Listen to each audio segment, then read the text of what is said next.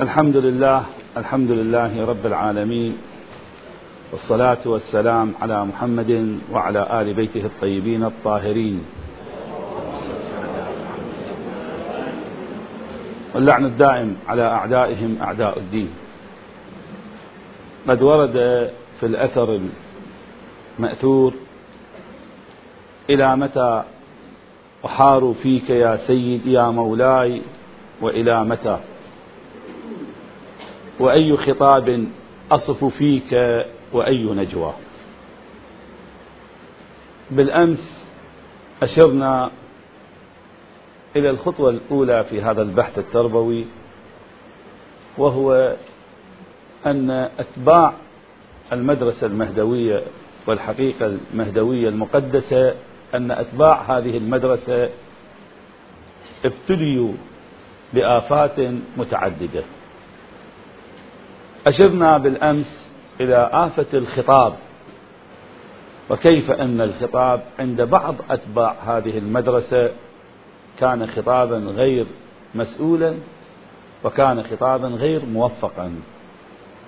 ومن حيث لا يشعر صاحب الخطاب دفع في خطابه نحو رؤية غير موفقة. عبرت عن هذه بآفة الخطاب وكان من مصاديق آفة الخطاب آفة التوقيت وآفة الدعوة إلى النيابة الخاصة. هذه جملة من آفات الخطاب. وذكرنا شواهد على ذلك إذ يرقى البعض المنبر ويسعى في أن يموه على الحضار أن أمر التوقيت بات يكون أمرا قريبا جدا. آفة الخطاب آفة التوقيت أو آفة, آفة التطبيق. يسعى البعض أن ينزل بعض الرموز الدينية على الأسماء المذكورة في المنظومة المهدوية. فيقول فلان هو الخراساني أو فلان هو اليماني أو فلان كذا.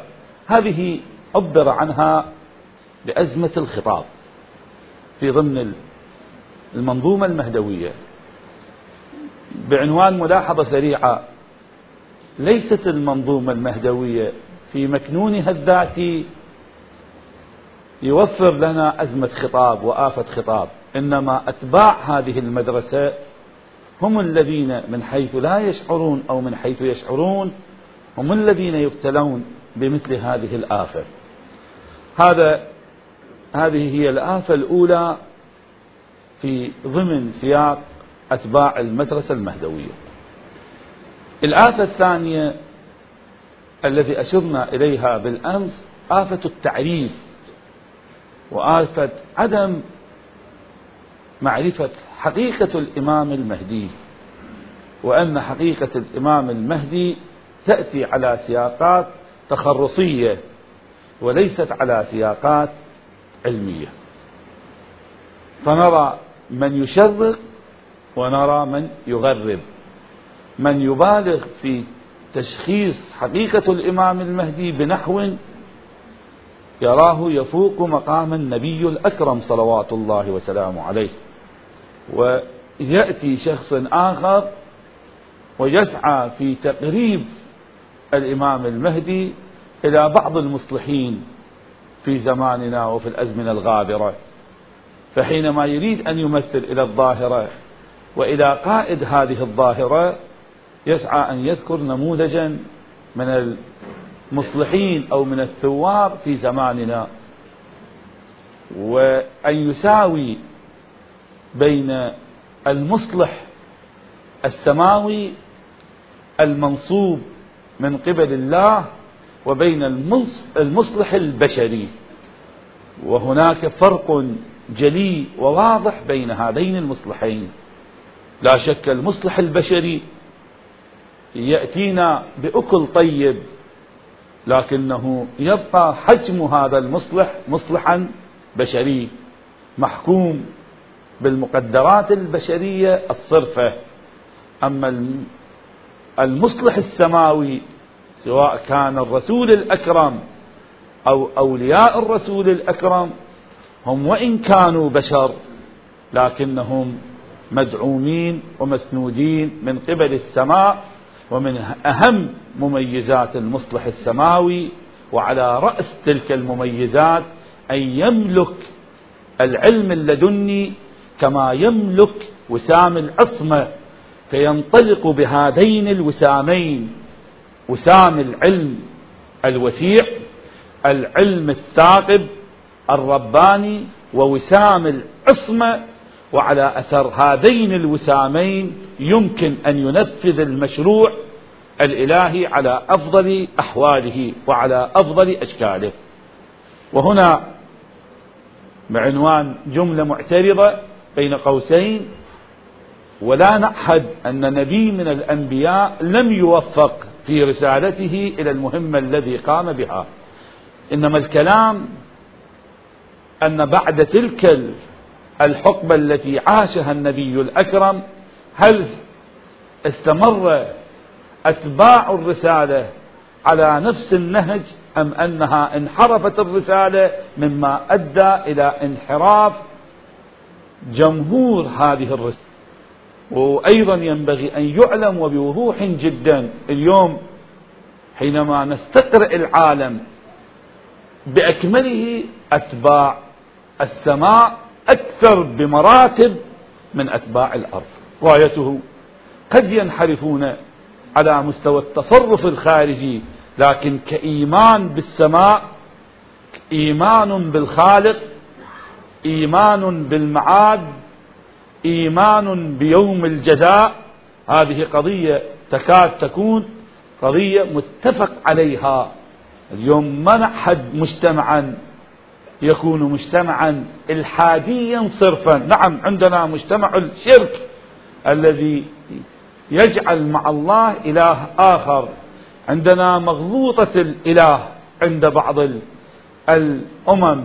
أما أصل الانتساب في حد نفسه فهو انتساب فطري لا مجال للمحيص عنه وإن انحرف في برهة لكنه بمجرد أن تتوفر الظروف المؤاتية يعود إلى صوابه وإلى جادة الانتساب إلى الله عز وجل. إذا كيفية التعريف للإمام المعصوم أو كيفية تعريف الإمام المهدي له المدخلية في تسويق القضية المهدوية على المستوى العالمي. وفي إبرازها من الحالة المحلية إلى الحالة العالمية. وهذا من الأمر المنشود من أهم مهام أتباع القضية المهدوية إخراج القضية المهدوية من مناخها وجوها المحلي وإضفاء جهة عالمية على المشروع المهدوي.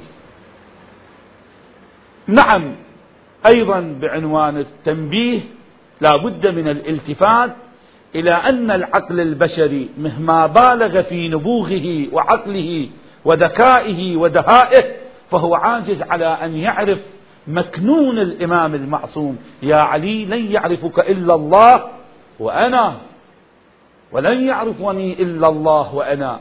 من الخطأ بمكان أن نقول أننا قادرين على أن نعرف تلك الحقائق النورانية. هذه على حسب ذواتها فنحن عاجزين على المعرفة. أجل نحن نعرف هؤلاء عن طريق الآثار لا عن طريق نفس الحقائق.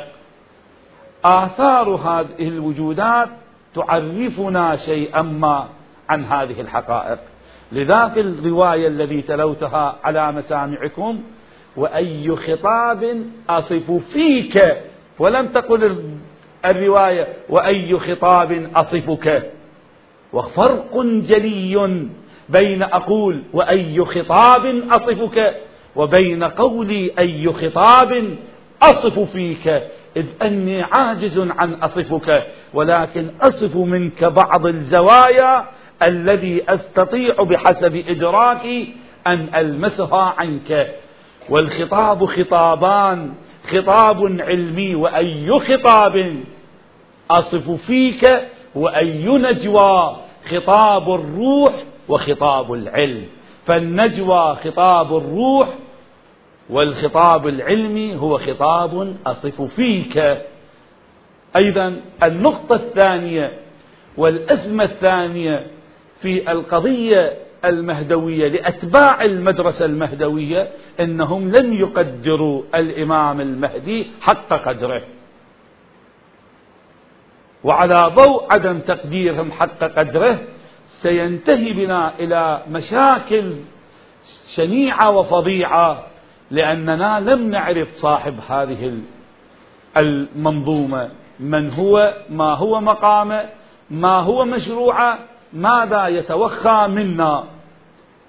هذه الأزمة الثانية أزمة التعريف نسميها أزمة الهوية. هذه غير الأزمة السابقة. الأزمة السابقة كانت أزمة خطاب بينما هذه الأزمة أزمة التعريف. أزمة التعريف مثلنا لها. لأزمة التعريف أيضا بمثالين. المثال الأول ما هو الوارد عند أتباع هذه المدرسة لا على أساس سند علمي أن الإمام المهدي سلاحه الأول هو السيف. قلنا هذا مرفوض رفضا باتا وليس بمقبول. أولا ليس هناك دليل معتبر عندنا يظهر من أن الإمام المهدي يتكئ على منطق السيف. إنما الإمام المهدي يتكئ على منطق العقل ومنطق العلم. فالإمام المهدي هويته التبشيرية ليس هوية العصا ليس هوية السيف. إنما الإمام المهدي هويته التبشيرية هوية العقل والحجة والعلم. ادع إلى سبيل ربك بالحكمة والموعظة الحسنة. هذا هو خطاب. هذا الخطاب الذي وجه من قبل السماء لدعاة السماء لا بد أن يكون خطاب العقل وخطاب العلم. وهنا ذكرنا وبوضوح أن كل من يمارس وإن تلبس بأي عنوان كان وإن تلبس بعنوان مقدس إلا أنه يسعى في أن يقرب الفكر السماوي بواسطة السيف والعصا فإنه قد انحرف عن جادة الصواب. ليس من الصحيح بمكان أن يتكلم الإنسان مع الآخر على أساس لغة العنف ولغة القوة. لا تجدي لغة العنف والقوة بل ليس هناك عندنا دليل على استعمال لغة العنف والقوة في إيصال المعلومة. وكل مجتمع يبتلى بمثل هذه الآلية المرفوضة فهو دليل على انحطاط ذلك المجتمع. وسمو المجتمع أن يرقى بمستوى التفاهم إلى مستوى العلم والعقل لا إلى مستوى العصا والتخويف والتخوين والتضعيف للآخر. ومن هنا وبمناسبة إني أحدث أخوتي وزملائي وأصدقائي في السلك التربوي إذا أرادوا أن يكون لهم الموفقية أن يغيروا ذلك المنهج حينما نتابع روايات أهل البيت أنا مو في صدد الآن أدخل في بعض الأحاديث الفرعية وإلا كان من الضروري جدا أنت تشوف لما تدخل إلى بيت علمي بيت علمائي ترى من الصعب على الأب أن يضرب ابنه بأدنى مراتب الضرب. أقول لك قصة في هذا المضمار وأمشي بشكل سريع لئلا أنحرف عن جادة البحث. أحد العلماء في يوم من الأيام ابن أخطأ فخطأ فضربه بضربة كانت إلى حد احمرار البشرة. بعد ذلك التفت خاف أن يحدد هو الدية فذهب إلى زميله ثم قال لابنه اكشف عن مكان الضرب. فنظر إليه ذلك العالم الزميل قال ما هي دية هذا؟ ظن زميله بأن الآخر قد ضربه فحدد الدية فقال هذه هي الدية. قال من الذي ضرب؟ قال أنا الذي ضربت. وإني أستغفر الله على هذا الفعل مضافا إلى أنه لا بد من التكفير. ليس هناك ولاية للأب على الابن في أن يضرب ابنه متى ما شاء وبطريق أولى ليس هناك ولاية للمعلمين وأساتذة التربية أن لهم ولاية على ضرب الإبل. وإذا مورس هذا العمل فيحتاج كما اليوم لو واحد في شهر رمضان يفطر عمدا فعليه الكفارة فمن ضرب طفلا صغيرا وكان نتيجته إلى الإحمرار فإن ذلك يستدعي مضافا إلى الذنب الأخروي ومضافا إلى استحقاق العقوبة الأخروية لا بد له من إعطاء الدية في عالم الدنيا. ولا فرق بين أن واحد اليوم يتجاوز على الآخر ويضرب الآخر وبين أن يتجاوز على الطفل الصغير. من الذي أعطاك هذه الولاية؟ سبل التربية مضافا إلى أنها لا تنتج في, في, في, في, في, في أجواء العنف. إحنا اليوم حينما ننظر إلى نماذج موفقة في عالم التربية نرى أنها لم تستعمل الأسلوب العنفي. ولما ننظر إلى المجتمعات المتخلفة نرى أن أول شاخص في استعمالها التربوي استعمالا للعنف. والعالم الموفق هو الذي يحترز عن العنف. عنف الفتوى عنف اللسان عنف اليد شتى أنحاء العنف فهو مرفوض. الكثير منا يتذكر المرحلة السابقة وكيف أنه هناك كان تجاوز وتعدي على بعض على الهوية الشيعية. لكنه كم من شخص أصر على المرجع الديني على أن يصدر فتوى بأن يمارس الكيل بالكيل. لكن كان الجواب ذلك لا يجوز. العنف الفقهي مرفوض. العنف الفتوائي مرفوض. العنف الخطابي مرفوض. العنف الاجتماعي مرفوض. العنف اليدوي مرفوض. طبعا أدنى وأخس مراتب العنف العنف اليدوي. عنف الجوارح. أنا ما أريد أدخل في السياق الاجتماعي. من يعطي للزوج حق في أن يضرب زوجته؟ أنتم راجعوا أي كتاب فقه اليوم بأيديكم؟ شوفوا أكو فقيه عندنا يسمح للرجل أن يضرب زوجته؟ أو للرجل أن يضرب ابنه؟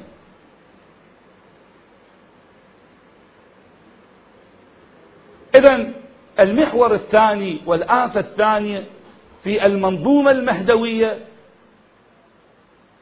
آفة التعريف. ومثلنا بمثال آخر أيضا لآفة التعريف. أيضا تدخل في سياق آفة التعريف. غير المثال الأول وهو أنه منطق الإمام المهدي هو السيف. قلنا هذا مرفوض. الآفة الثانية أنه الإمام المهدي إذا خرج فإنه يحارب العلماء. هذه الروايات الذي هي مشهورة على الألسن وليس لها أساسا في المأثور الفقهي. وفي المأثور الروائي. أن الإمام المهدي إذا خرج مضحك إنسان لما يسمع هذا الكلام. أولا ليس بموجود ولو قدر أنه موجود لا بد من ضربه ضرب هذه الروايات عرض الجدار. وفق المنهج المذكور في محله. أن كل رواية جاءت عنا كانت مخالفة للكتاب والسنة والعقل فهي مرفوضة. واضربها عرض الجدار. وهو من الزخرف من القول. وهكذا مثل هذه الألسن الذي وردت على ألسن العترة الطاهرة في هذا النظام كيف يتعقل للإمام المهدي نعم هناك ناس ممن يتلبس بالعلم كالأحبار والرهبان. هؤلاء هم مو كل الأحبار والرهبان. ممن يتلبس بهذا اللباس بل توجد عندنا روايات وذاكرة حيثية. مو لأنه صفة العلم هي الذي تدعو إلى أن الإمام المعصوم المهدي هو الذي يواجه الآفة الثالثة الذي ذكرت في المقام وهي آفة الأولوية. الآفة الثالثة آفة الأولوية. أنا لأجل أن أوضح فكرة الأولوية ابتداء أذكر هذا المثال ثم أعاود من جديد على تقريب آفة الأولوية في ضمن المنظومة المهدوية وفي ضمن أتباع القضية المهدوية. اليوم كليتنا إحنا موظفين ونتقاضى راتب من الدولة. كل واحد يتقاضى راتب معين. افترض راتب الشهري مليون. فوق. أمامي مجموعة آه، قضايا لا بد أن أصرفها ولا بد أن أقتنيها وأشتريها. أنا بحاجة إلى بيت بحاجة إلى سيارة بحاجة إلى ملابس بحاجة إلى سفر بحاجة بحاجة بحاجة. عشرات الحاجات كل إنسان يملك عشرات الحاجات. هل من المعقول أن إنسان يجي راتبه الشهري المليون أول يوم ياخذه يدعو كل أقاربه يقول لهم اليوم أنتم معزومين عندي على وليمة غداء المليون دينار يصرف على أقاربه أو على أصدقائه.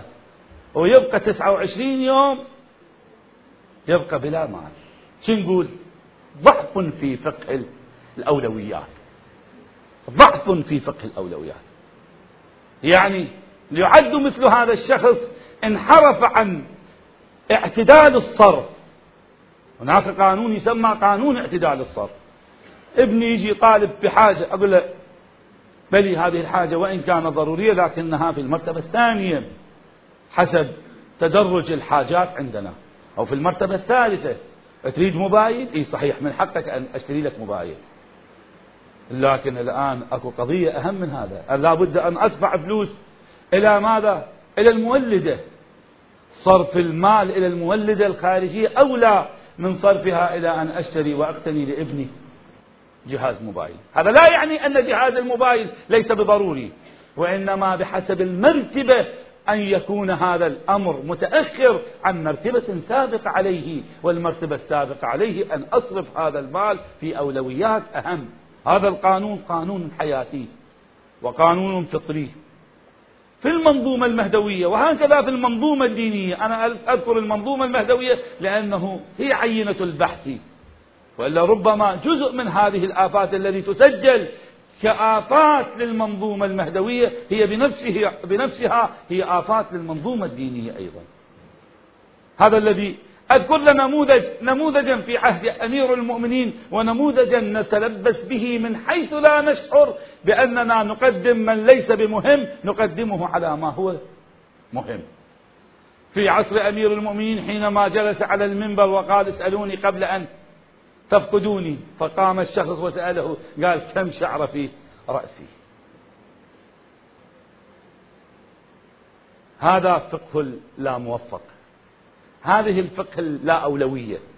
هذا تقدم الأمر الذي ليس في التعلم فيه زيادة نفع. ليس زيادة محركية لا محركية علمية ولا محركية جوانحية ولا محركية سلوكية. أي كل معلومة تصل إلي. لا توظف على أنها معلومة علمية أو لا توظف على أنها معلومة جوانحية أو لا توظف على أنها معلومة سلوكية. لا قيمة لها.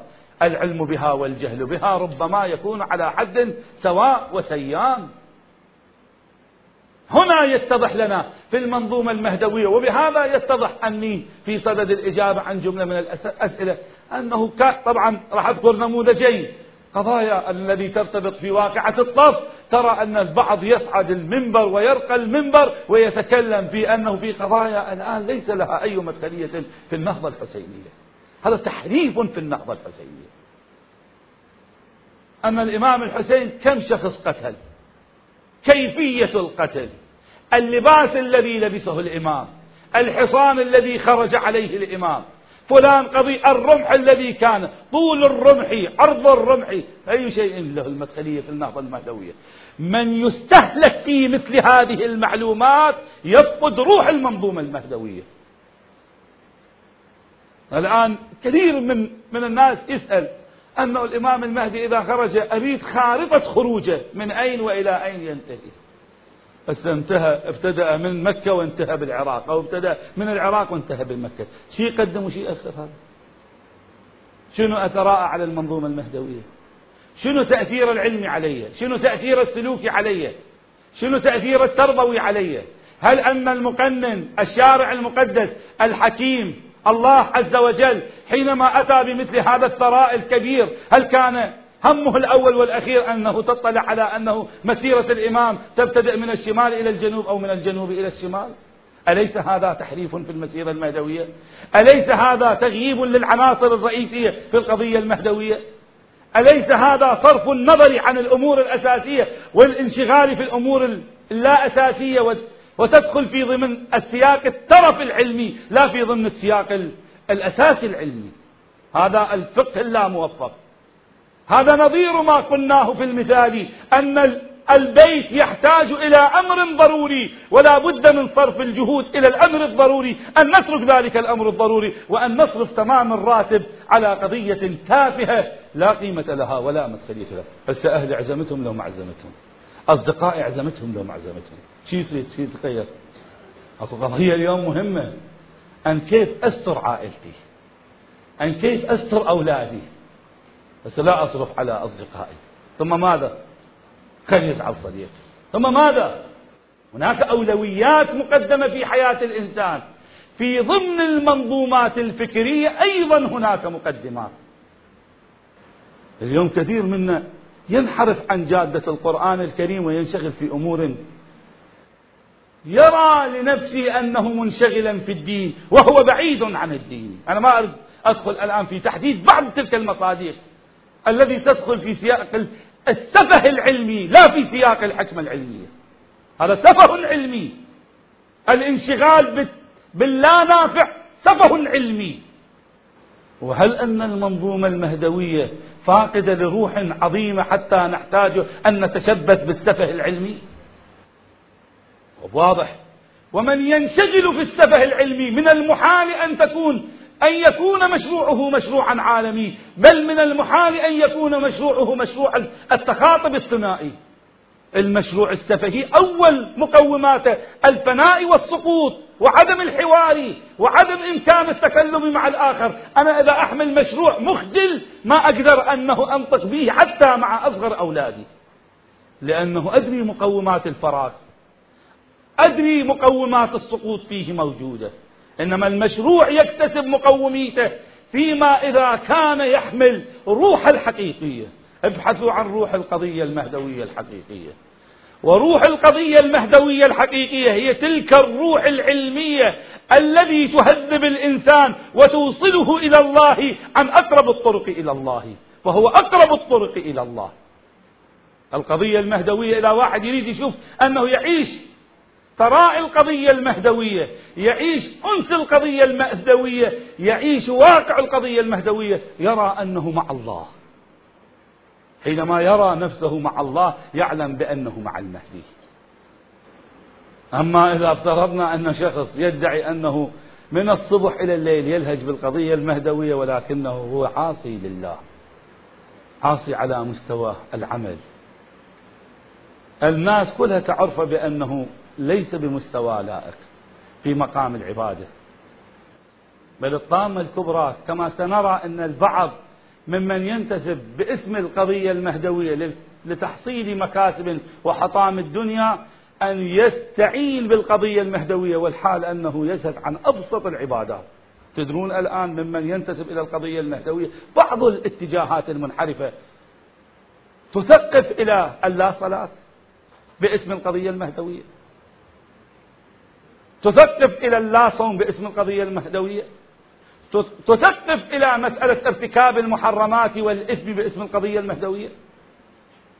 هل يا ترى أن القضية المهدوية هي مدعاة للانحراف وارتكاب الإثم والذنب هل يتصور في حق الله عز وجل المرشح والمؤسس والمخطط والمنظر للقضية المهدوية الله هو المخطط للقضية المهدوية. هل نأذن لأنفسنا أن ندعو أن القضية المهدوية تنتهي بنا إلى المحرمات والضلال والمؤسس لها هو الله عز وجل؟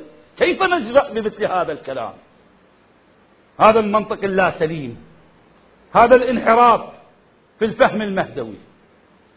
لذا عندنا ميزان. كل شخص يقول أنا منتسب إلى المهد... الإمام المهدي يقول له تعال اكشف أوراقك. اكشف مصداقيتك. اكشف واقعك.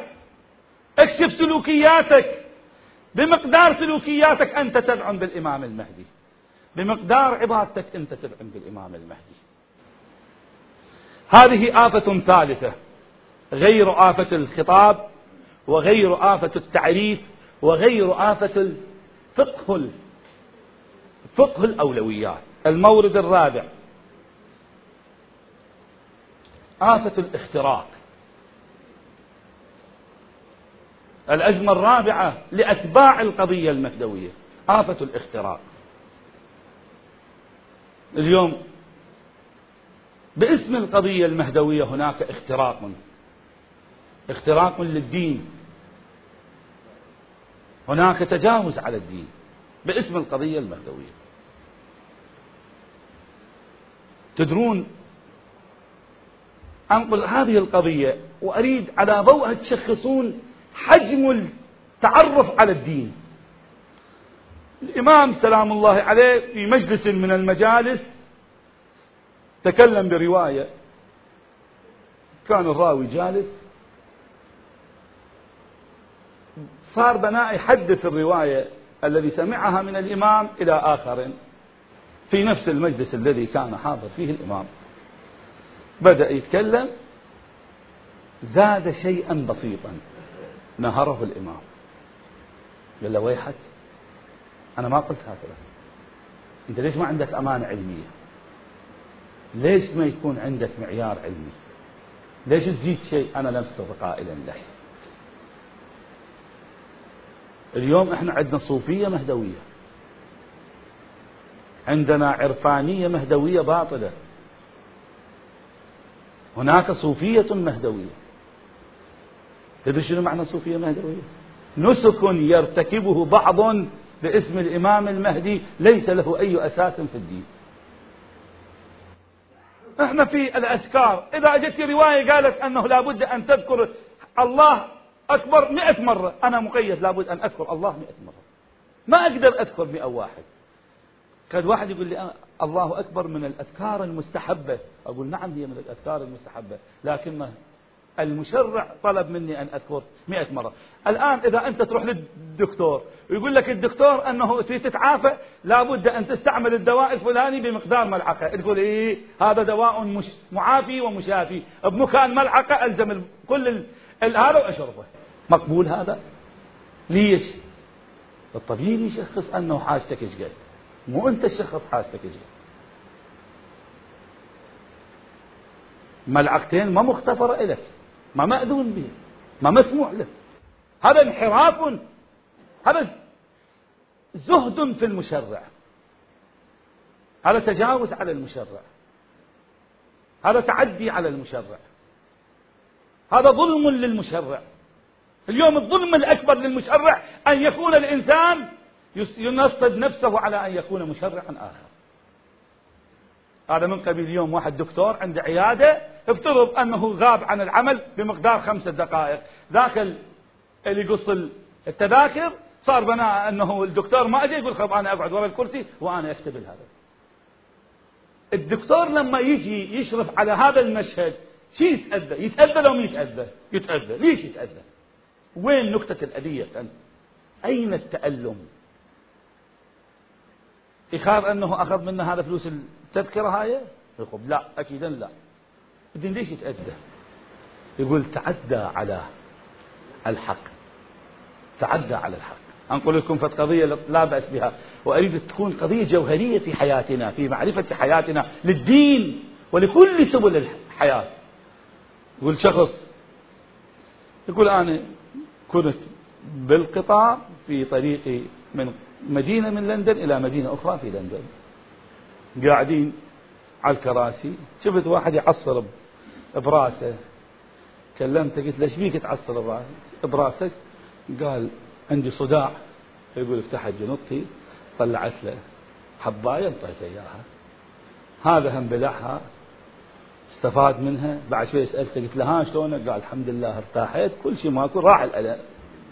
يقول وصلنا إلى المحطة أتودع أوادعه فقلت له أنا فلان عرفت في اسمي. هو عاد علي قال لي دكتور فلان. يقول قلت له أنا مو دكتور. قال أنت مو دكتور؟ قلت له لا مو دكتور. صح. شرطة بوليس تعالوا. أجل شرطة. ها شكو قال هذا تعدى علي. ودوني إلى المخبر هذا تعدى علي. ودوه إلى المخفر. يقول أنا ما أدري شيء أنا قمت بواجبي. وترتب الأثر وراح الألم. ليش ودوني للشرطة هم ما أدري. هذه الثقافة المغلوطة. هذه المصيبة الكبرى. يقول رحنا إلى الشرطة. قال له تفضل شبيك شلون تعدى عليه قال نصب نفسه على أنه طبيب وهو ليس بطبيب. وموه علي بأنه طبيب وهو ليس بطبيب. وأنا أخذ الدواء. لا يقول أنا سألته قلت له انتفعت؟ قال لي إيه انتفعت. بس انتفاعي كان صدفة. أنا لو بهذا الدواء كنت ميت شلون كنت أقدر أثبت حقي؟ يقول حكمت المحكمة للتجاوز على الحق بكذا هذا التعدي على المنظومة الفكرية التخصصية من قبل بعض الفضوليين. القضية المهدوية يصير تعدي عليها من قبل فضوليين مو أصحاب تخصص. اليوم أنت تسمع كتب تصدر تباوع هذا شنو تاريخه العلمي؟ ما عنده كل تاريخ علمي. زين لك الحق أن تكتب. ماكو مانع ماكو حكر على العلم. العلم ليس حكرا على أحد. لا بأس باب العلم مفتوح باب العلم كمال. لكن باب العلم كمال هذا مو معناه أنه فوضوية العلم. وغلط بين أن نقول باب العلم كمال وبين أن نقول باب العلم كمال على أساس الفوضوي.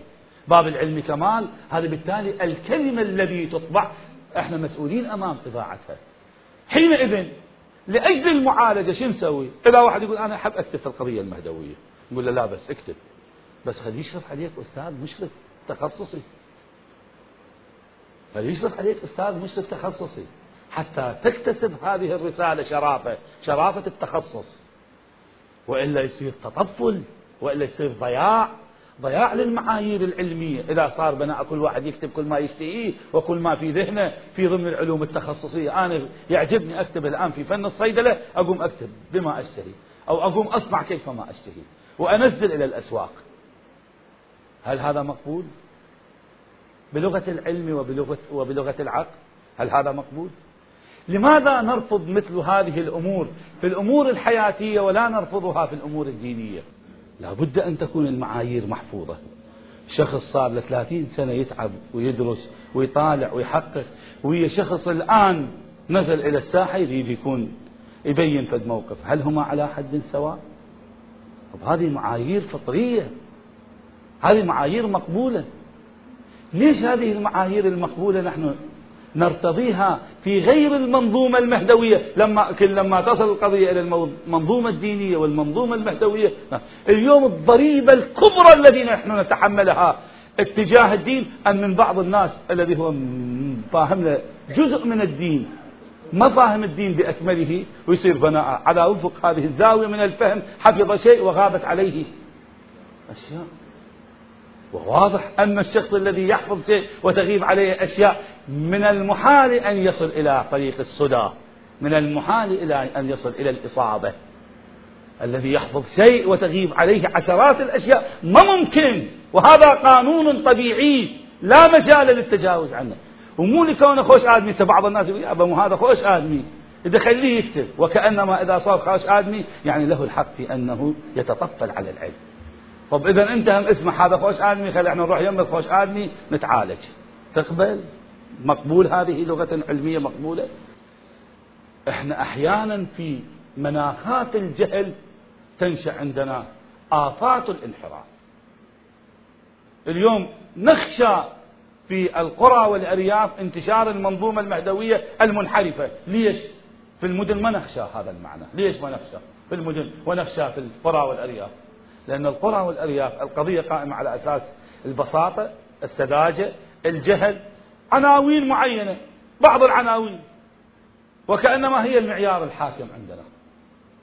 كون هذا فلان منتسب إلى الزهراء سلام الله عليها. وكأنما هذا ملاك تصحيح المقولة وتصحيح العلم ولذا شوفون شوية نبتعد عن أجواء المدينة ندخل في في القضايا القرى والأرياف والكذا نشوف المصيبة والطامة الكبرى. انحرافات فظيعة في الجانب العقائدي. منشأ شنو؟ منشأ أنه جهل منشأ أنه اختراق. القضية المخترقة أنقل لكم قضية أخرى.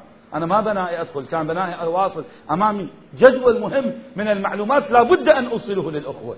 لأنه أنتم سلك تربوي. أنتم وسائط في نقل هذه المعلومات. أنتم الجناح الذي يمكن الآن المجتمع بواسطته أن يرقى إلى الكمالات. حقيقة وهذه معلومات إذا قدرنا ننشرها وبشكلها الموجود إلى المجتمع إحنا راح نفرض مناعة في الانحراف في المجتمعات أنقل لكم قضية؟ كل ربما مار عليكم اسم مهدي السوداني. مهدي السوداني منه مهدي السوداني هو شخص في السودان ادعى أنه هو المهدي المصلح استطاع استطاع استطاع أن أن يحارب الإنجليز وأن يخرجهم من السودان باسم لقب المهدي مهدي السودان. كيف تحققت؟ اقرأوا في تاريخ مهدي السودان. شوفوا شلون قضية مهدي السودان شلون انخلق وشلون اخترقت هذه القضية؟ على أي أساس تخترق مثل هذه القضايا المقدسة الذي لا بد أن نفرض لها مناعة ولا بد أن نرسم لها حصنا ولا بد أن نمنع من اختراقها لأنه بمقدار اختراقها بمقدار مصادرتها وإلغائها. اختراقها إلغاؤها.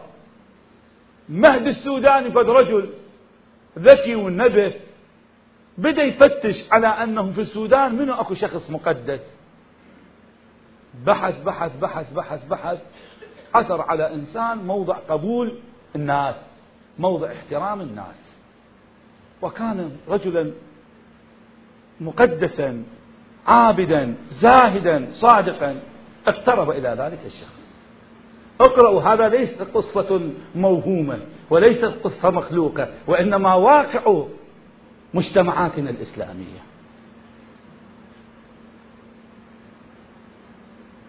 اقترب إلى ذلك الشخص.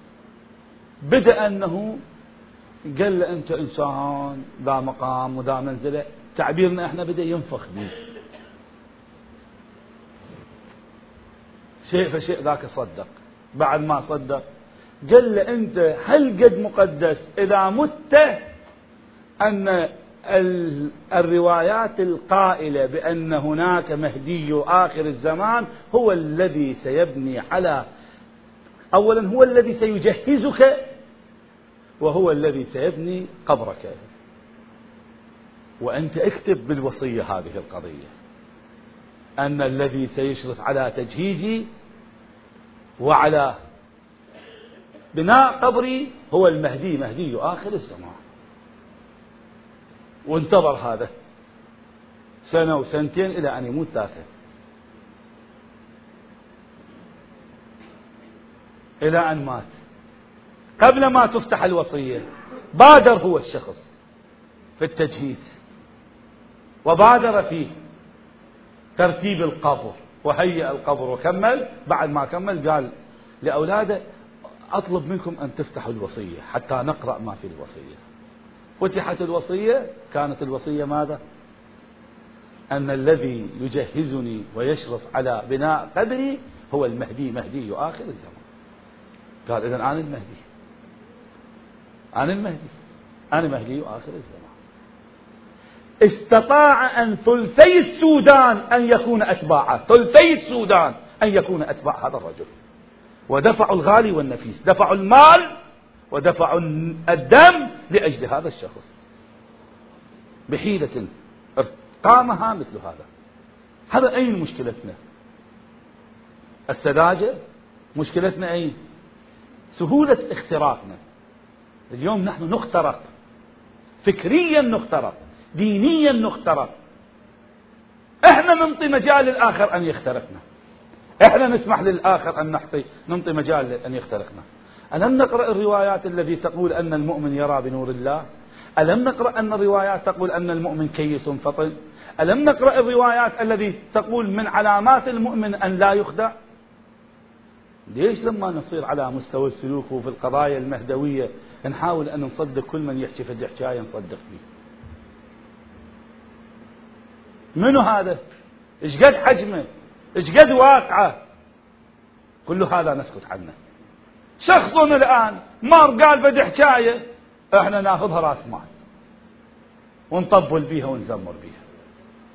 ونجعلها رصيد. وراس مال عندنا.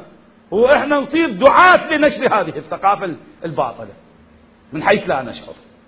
منو قالها أحيانا تجينا رسائل أنه الإمام المهدي سيخرج في الحلة. قد مره كنت في محاضرة. بعد ما كملت المحاضرة قام واحد. سأل سؤال. قاعد يمي عريف الحبل قال لي هذا يدعي أنه مزوج بنته للإمام المهدي. تريد تصورون هذه أمور ما موجودة في مجتمعنا.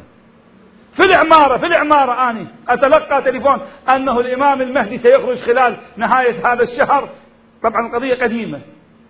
وطلعوا أسلحة وطلعت حيوانات وشيات وذبحت. في أسألت واحد من أهل العمارة قلت له كم ذبيحة ذبحت؟ قال أكثر من مئة ذبيحة ذبحت. لأجل خروج الإمام المهدي. من وراء هذه الأمور؟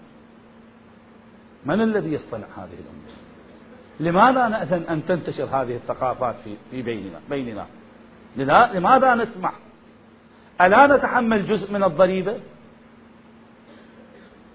ألا ينبغي لنا أن نكون لنا موقفا مشرفا اتجاه الصد عن مثل هذه الانحرافات؟ تدرون أن السيد الإمام السيد السيستاني أعلى الله في مقامه الشريف في قضية الإمام المهدي. وقلما السيد يكتب شيء في قضية الإمام المهدي في خلال فترتين يكتب استفتاءين وينشر على العامة من الناس. قبل حدوث شهر أقل من شهر كتب استفتاء في خصوص الادعاءات الباطلة في القضية المهدوية. إلى أي حجم وصلت القضية وخطورة الموقف حتى أن المرجع عادة ليس من شأن المرجع أن يكتب في قضية معينة أكثر من مرة واحدة. طبيعة المرجع هذا قانون المرجعية. أن ما تتكلم كثيرا وأن ما تحكي كثيرا وأن لما تحكي تحكي حكايتها مرة واحدة. والناس إذا صار بناهم أن يحترموا قول المرجعية يحترموا ماكو. ليس عندنا إكثار الخطاب. أنتم تدرون أن الإمام الجواد حينما نجي في الرصد العلمي نرى أنه مجموعات الكلمات الصادرة من الإمام الجواد لا تتجاوز الألف كلمة. ليس قيمة العالم بإكثاره في الكلام إنما قيمة العالم أن يرسم النهج الصحيح والطريق الصحيح. هذه هم بالمناسبة أقولها. البعض من حيث لا يشعر يحاول أنه يضعف طبعا هناك مصيبة كبرى. البعض يحاول أنه ينظر للمرجعية. ليش المرجعية؟ إلى حد أن ينظر إلى المرجعية في أمور هو يعتبرها من أوضح الواضحات. ليش المرجعية ما تتدخل في الأمر الفلاني؟ زين هل أمر بهذا المستوى من الوضوح؟ كيف يغيب عن إنسان عالم؟ هذا لا يغيب عن إنسان جاهل. إذا لابد من التشكيك بأن المرجع عالم بل لابد من القول بأن المرجع من أدون مراتب الجهال لأن أوضح الواضحات تغيب عليه. تلك المعلومات الذي واصلة إليك وبالبداهة أنت تجاوب عنها وبالفطرة تجاوب عنها. وما يحتاج لك أن تمعن النظر ولا يحتاج لك أن تصبر في الإجابة عنها. المرجع ما يجاوب عنها إذا تبين أنت أعلم من المرجع واحد. اثنين أن المرجع هل قد مستواه ساقط حتى ما يقدر أن يجاوب حتى عن الأمور البسيطة. ليس الفخر في الإكثار ليس من شأن العالم أن يكثر في الكلام. شأن العلم أن يكون قليل الكلام. ارجعوا إلى سيرة علمائنا وأئمتنا. وانظروا إيش قد كانوا يتكلمون. المقام قد يدعو أنه نتكلم بكلمات قصار. ولكن مع هذا في قضية الدعاوى الباطلة صدر من المرجع. طبعا المراجع في النجف بأسرهم كتبوا في هذا المضمار. لخطورة الموقف. النجف طبعا أنتم ما عندكم معلومات ربما إحصائية. لو شوية واحد يتابع الموضوع الموضوع عن طريق الإحصاءات والمعلوماتية يعني يصاب بيأس أنه كيف ينجر المجتمع والواقع إلى مثل هذه القضايا الانحرافية. هذه أيضا آفة أخرى وهي آفة الاختراق. آفة أخرى كنا نقولها آفة الفتور الفتور السلوكي. هذه آفة كلش خطيرة. آفة الفتور السلوكي في القضية المهدوية. آفة التهميش للقضية المهدوية.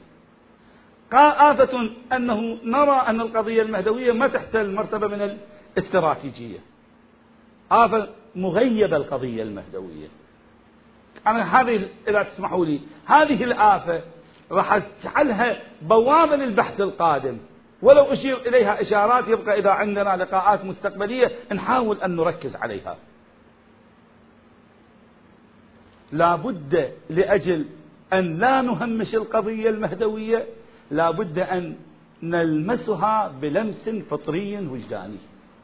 شوفوا خل أبين فد مثال حتى يصير واضح. اليوم إذا واحد ما شايف حلوى معينة طب هل يعشقها؟ هل يفكر فيها؟ هل يسعى للوصول إليها؟ لا. ليش؟ لأنه أساسا هو غايب عنا هذه. نعم فد عمومات كلية أكو فد حلوى أما شنو واقعها شنو طعمها وكذا. هذه هذا طيف من الناس. لا يفهم من القضايا إلا العموميات العموميات العامة البعيدة تمام البعد عن الحقائق. هذا نمط. أكو نمط ثاني. أقول له البقلاوه يقول لي إيه أنا أرسم لك إياها البقلاوة. يبدي يوصف البقلاوة. ويبينها وطعمها وشكلها. طبعا كل ما هم كان بيانه أقوى كل ما كان مدعاة إلى أن شنو؟ المقابل ينجذب إليها ويعشقها.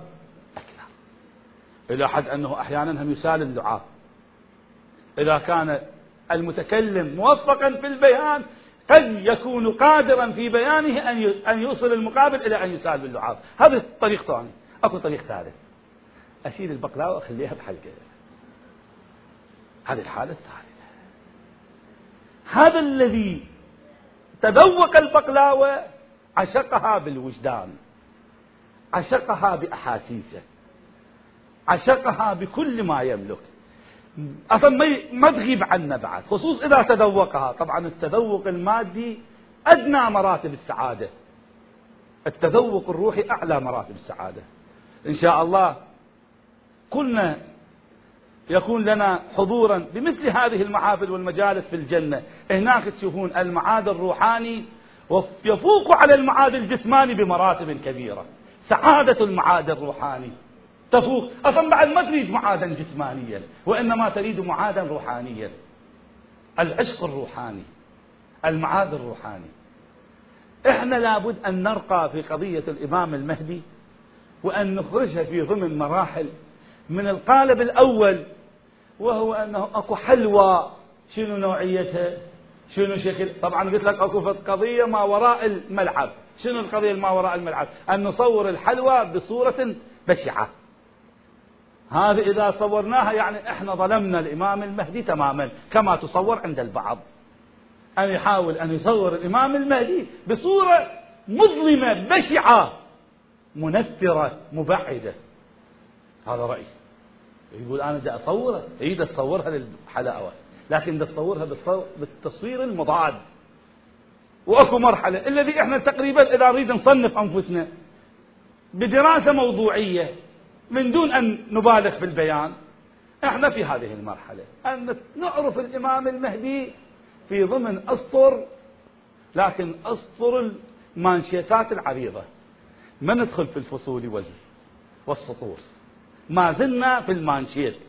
أما فصول البحث مو واضح بيدنا. سطور البحث مو واضح بيدنا. لا الفصول واضحة ولا السطور واضحة. ومن الواضح الذي لا يحمل الفصول والسطور لا ينجذب إلى الكتاب. أما إذا كان نحو كتاب فصوله بيده سطور بيده ولا بيده بالعقل لا بيده بالحس العلمي بيده بقلبه بيده بوجدانه. أي خطاب أصفك وأي نجوى؟ لطالب النجوى. النجوى تدري شنو؟ إحنا نسميها ثقافة. الإنسان يدي يخاطب الآخر بلوعتين. الخطاب بلوعة. الخطاب بحنين. الخطاب بانكسار. الخطاب بتوسل. الخطاب أمام منقذ. الخطاب الذي أعلم بأن الذي أخاطبه بيده كل شيء. بيده كل أموري. أن الذي هو يسيرني. اليوم إذا رئيس إدارة مالتي أدري أنه يلعب بمقدراتي لما أخاطبه أخاطبه بحجم بكل تخوف وبكل تواضع وبكل تأدب وبكل مدروسية أن لا أتلفظ ربع كلمة. تأذيه أخاف أنه يتأذى وبالتالي بالتالي ينقص من مقامي. أليس أن الإمام المهدي هو ولي النعمة الحقيقي؟ أليس هو واسطة الفيض بين الله وبيننا؟ أليس هو الشفيع المشفع في يوم القيامة؟ أليس بيده الحساب؟ ألا تعرض أعمالنا عليه في كل عام؟ هل من المناسب لنا أن نتصرف بتصرف أن ندخل الحزن على قلب الإمام المهدي؟ لو كنا نعرفه حق قدره ما كنا فعلنا ذلك. ألم نقرأ أن الإمام المهدي يحضر في الموضع؟ قال محمد بن عثمان العمري قال فوالله سمعته يقول ويناجي بصوت عالي النائب للإمام المهدي في غيبة الصغرى. محمد العمري يقول سمعته يقول والله إني لأحضر الموسم وإني لأرى الناس وإني لأنظر إلى أفعال الناس. أنا بعد كلام إلي مو كلام الإمام. أنه يا أبا صالح ما هو قلبك؟ كيف ترى الناس؟ هل ترى الناس بالموضع الصحيح؟ هل يا ترى أفعالنا وأعمالنا تدخل البهجة على قلبك؟ أم أن أعمالنا وأفعالنا تدخل الحزن على قلبك؟ هل إحنا سبب في أن نؤذيك؟ إذا شايفين بعض الناس الشفافين إذا يسوي فد عمل يؤذي والده أو يؤذي فالشخص يحبه، بعدين إيش قد يتأذى؟ يقول أنا دخلت الحزن على قلبي هذا. اليوم إحنا بأفعالنا لا سمح الله هل نعيش هذه الحقيقة أم لا نعيشها؟ أم هي فكر لا تمس قلبنا؟ أم هي كلمات لا نعيشها في واقعنا لا نعيشها بأحاسيسنا لا نتذوقها حقيقة وإنما نسمعها مقولات على مستوى لقلقة لسان تمر كأمواج سرعان ما تزول من مسامعنا. هل يا ترى نحن نتعامل مع القضية المهدوية بهذا؟ أستغفر الله لي ولكم الحمد لله رب العالمين.